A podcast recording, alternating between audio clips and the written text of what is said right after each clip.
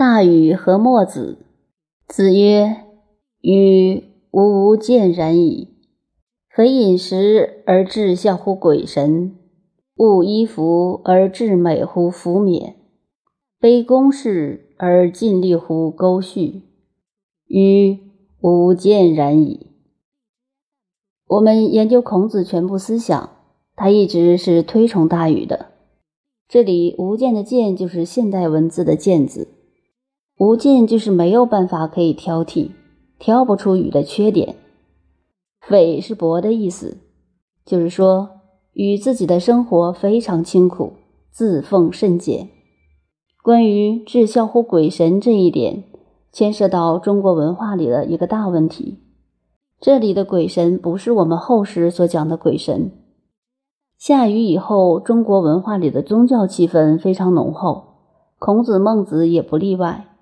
春秋战国时候，诸子百家中，墨子对文化思想影响很大。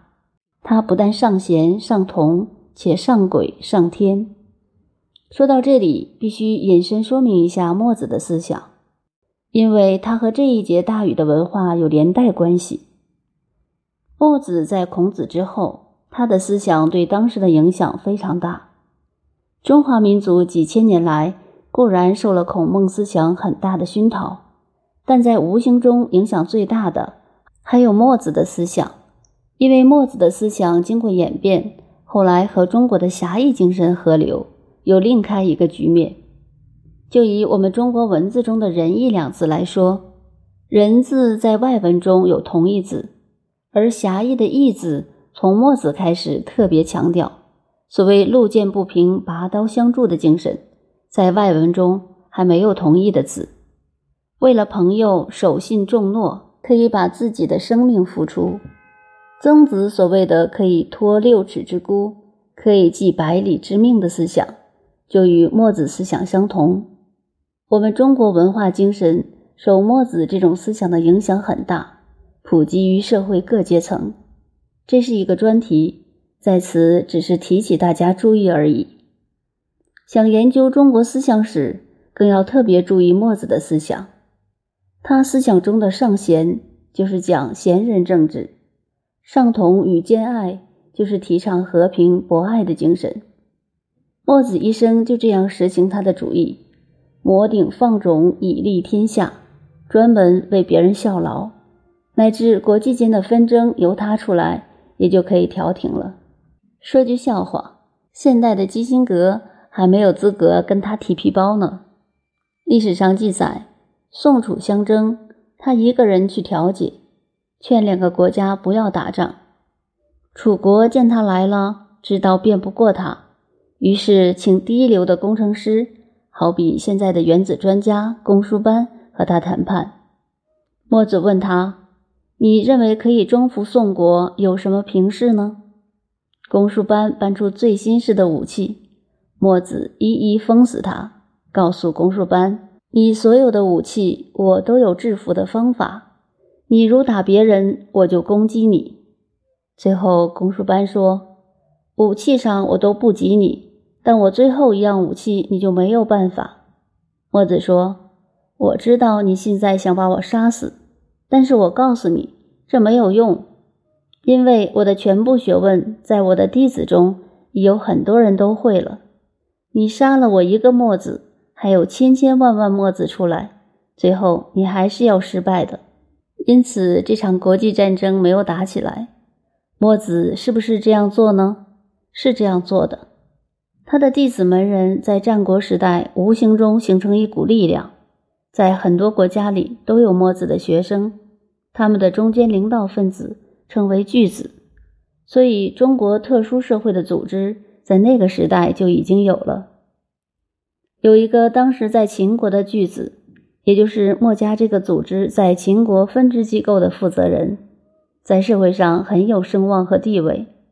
他只有一个独子，犯了罪，依法一定要判死。但秦王一问，知道是位文人的独生子，所以下令特赦。这位巨子就去看秦王，他除了致谢以外。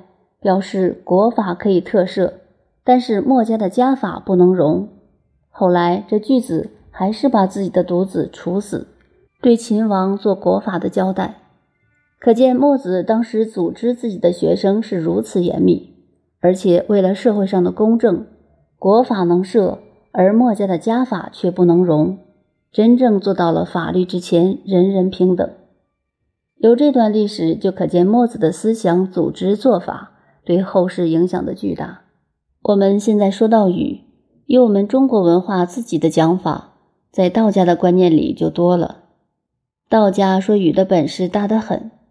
当时他画符念咒，一时鬼神，把黄河、长江水利治好，把土地开发出来。究竟事实如何，便不得而知。这方面的传说太过虚玄，太过神话了，所以一般人难以相信。不过我们现在不管这两方面，禹是爬虫，或是能一时鬼神的神人，有一点要认识：中华民族奠定了农业社会的基础。发展成就了后来几千年以农立国的民族精神，是禹开始的。所以，尽管是推崇尧舜，在尧舜时代政治好到什么样子，我们暂不去管它。但那时的地理环境还在洪水时代，没有多少人口，这么大的国家泛滥了洪水，只是一些高山露出了山峰。到了禹治水以后，农业基础奠定了。文化才开始成长，所以孔子对禹是无无见然矣，没有一点办法可以挑他的毛病。可见孔子对他的推崇是多么的伟大。他说禹自奉这样节俭，又非常崇敬鬼神。当然，由孔子这句话可知禹王当时对于神秘的学问是如何的重视。勿衣服而至美乎服冕。我们知道大禹治水时候。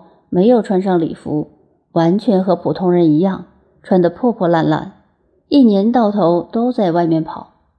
但是他对政治的制度、国家的礼服制定的美轮美奂。换句话说，我们的祖先由学居朝楚发明了衣服以后，还没有规定什么格式，到了禹王才制定格式，卑宫室而尽力乎沟序。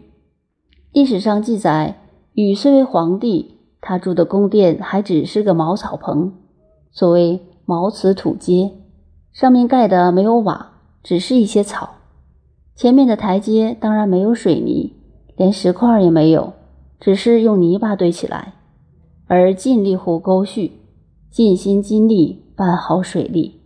孔子对禹有这三个观点，所以他说禹对于中国文化有这样大的贡献。实在无话可讲，没有一点可以批评的。